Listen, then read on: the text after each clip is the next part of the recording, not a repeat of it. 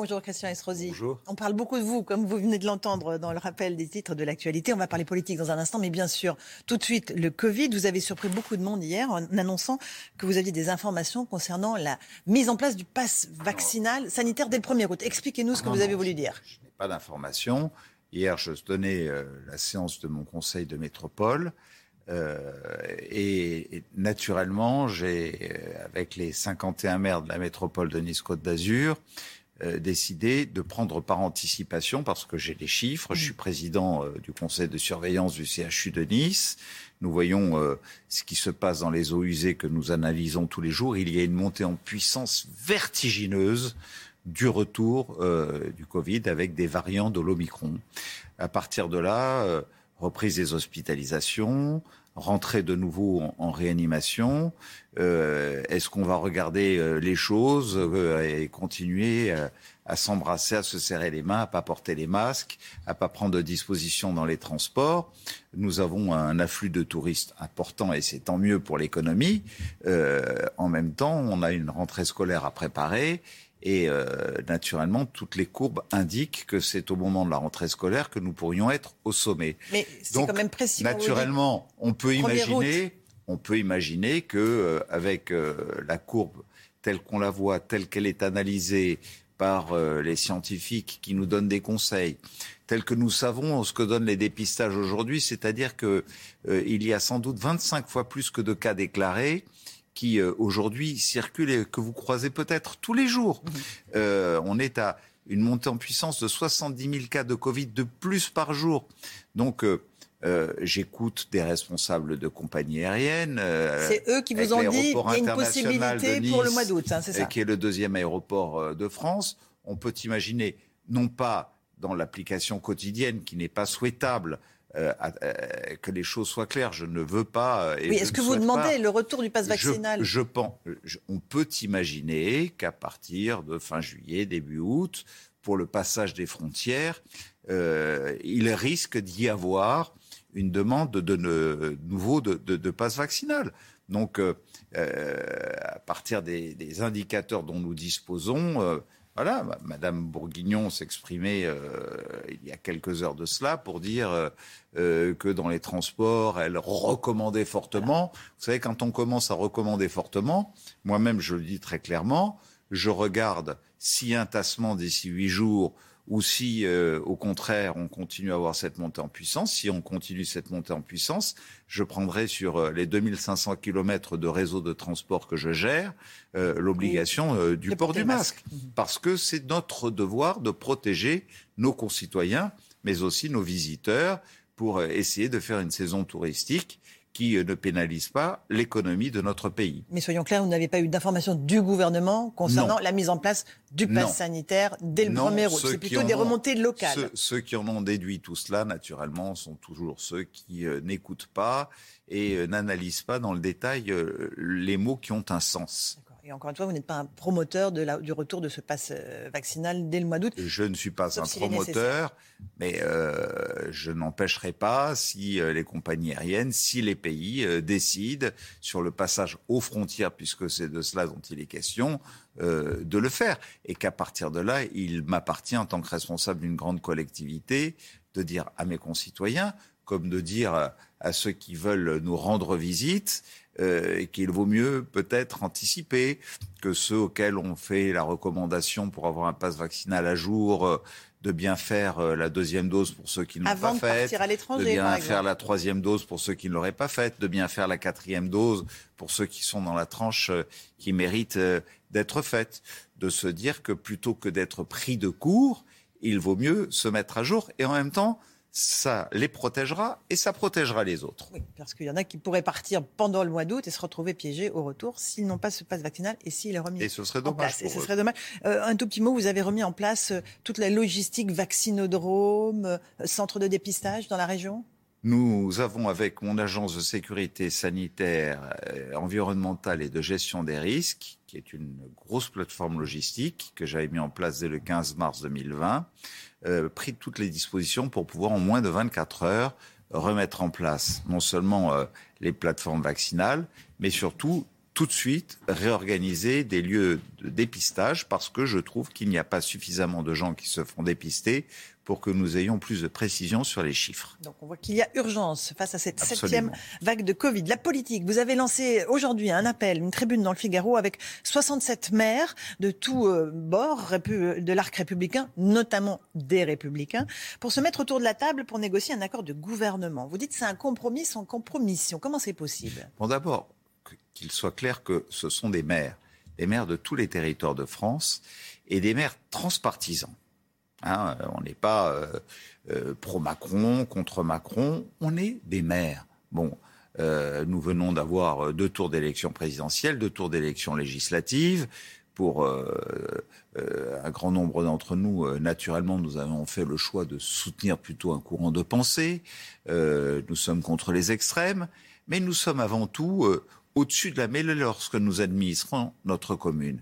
Or, euh, face à l'instabilité que nous connaissons aujourd'hui, quel est le seul pôle de stabilité vers lequel nos concitoyens peuvent se tourner ? C'est le maire, c'est la commune, il n'y en a pas d'autre. Expliquez-moi qui euh, accueille les, les réfugiés qui euh, subissent la tragédie de l'Ukraine aujourd'hui, qui euh, euh, scolarise les enfants, qui euh, euh, apporte des logements, qui trouve du boulot pour euh, ceux que nous accueillons. Ils ne font pas un accord de gouvernement, les maires. Et, et qui, euh, demain, si nous devons reprendre les campagnes de vaccination, va les assurer ?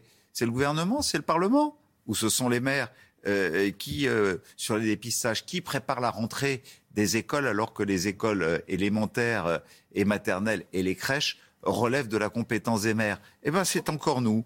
Qui assure la garantie des transports ?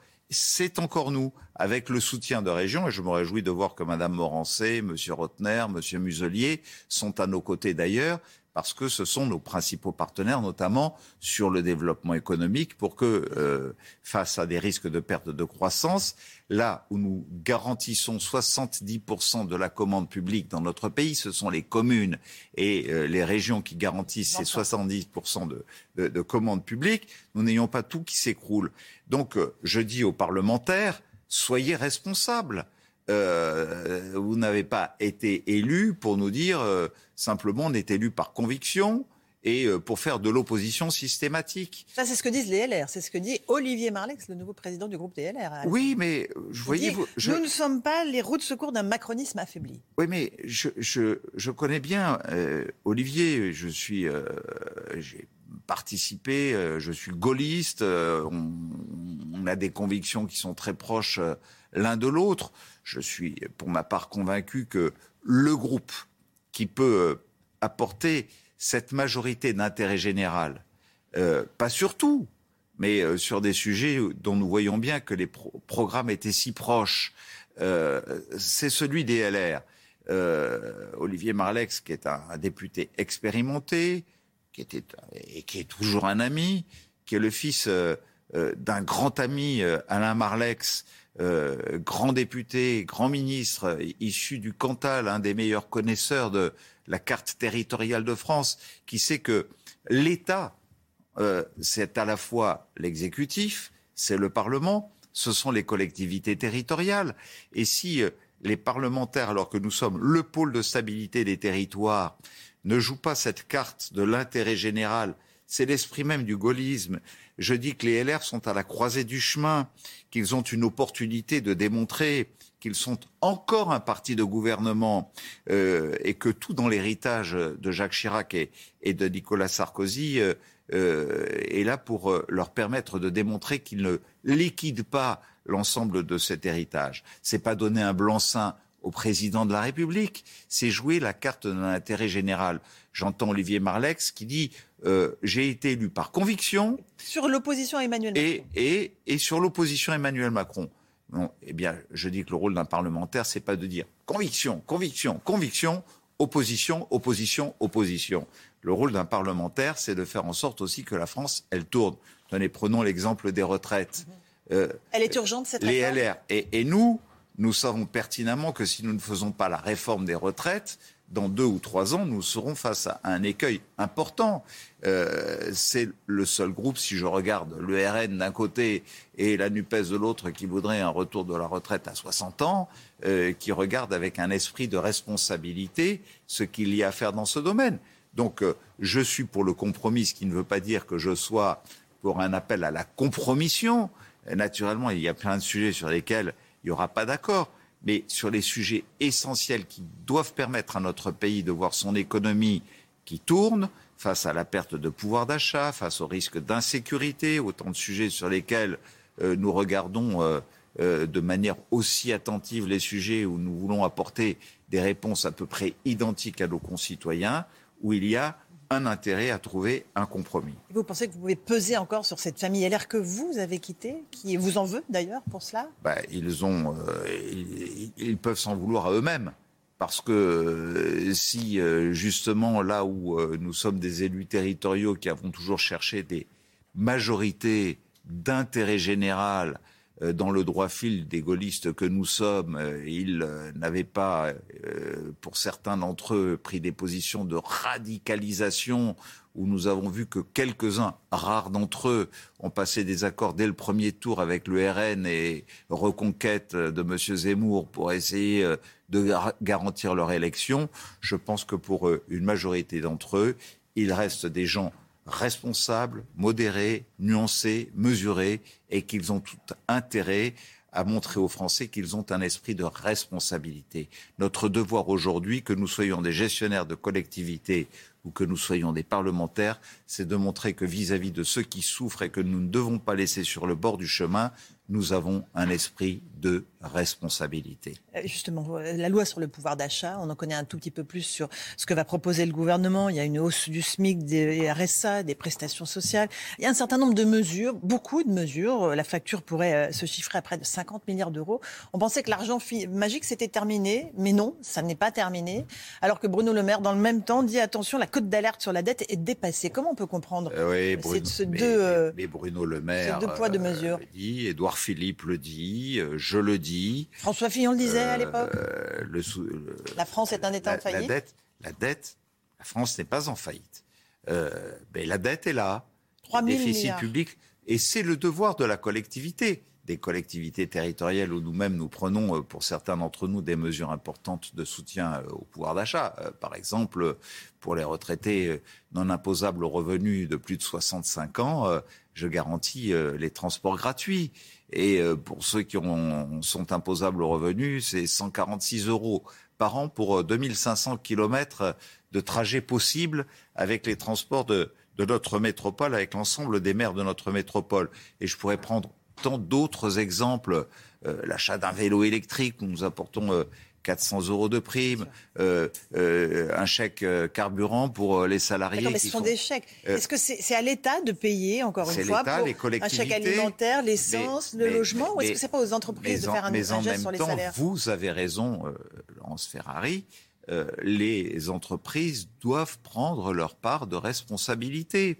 Euh, aujourd'hui, nous savons euh, que pour les entreprises qui accordaient une prime euh, de, au kilomètre pour les salariés qui allait jusqu'à deux cents euros défiscalisés, euh, ils vont avoir la possibilité d'aller jusqu'à quatre cents euros défiscalisés.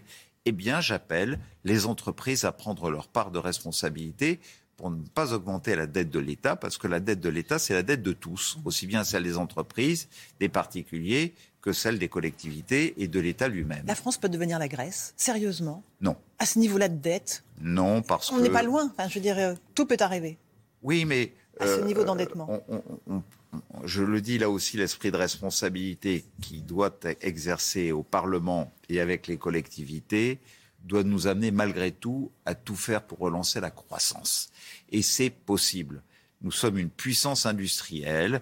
On a le plan France deux mille trente voulu par le président de la République, avec le retour du nucléaire civil, avec de l'investissement sur l'aéronautique, sur l'aérospatiale, avec l'exigence de bâtir de grands groupes avec nos partenaires européens, en misant beaucoup sur l'innovation, qui nous rapporteront la croissance, qui euh, elle-même nous rapportera euh, des ressources et des créations des d'emplois. Donc euh, voilà, c'est un équilibre entre ce que nous pouvons apporter en dépenses de fonctionnement pour euh, soulager ceux qui en ont besoin et qui sont les revenus les plus modestes, et d'un autre côté, investir, continuer à investir, même euh, si euh, l'inflation naturellement ralentit l'investissement, ne pas lâcher pour garantir les recettes de demain. Merci beaucoup Christian Estrosi d'être venu ce matin dans la matinale de CNews, vous qui lancez un appel avec soixante-sept maires pour euh, trouver un compromis sans compromission. Merci beaucoup d'être venu, à vous Romain Desarres pour la suite. Botox Cosmetic, out of botulinum toxin A, F D A approved for over twenty years. So, talk to your specialist to see if Botox Cosmetic is right for you. For full prescribing information, including boxed warning, visit Botox Cosmetic dot com or call eight seven seven, three five one, zero three zero zero. Remember to ask for Botox Cosmetic by name. To see for yourself and learn more, visit Botox Cosmetic dot com. That's Botox Cosmetic dot com.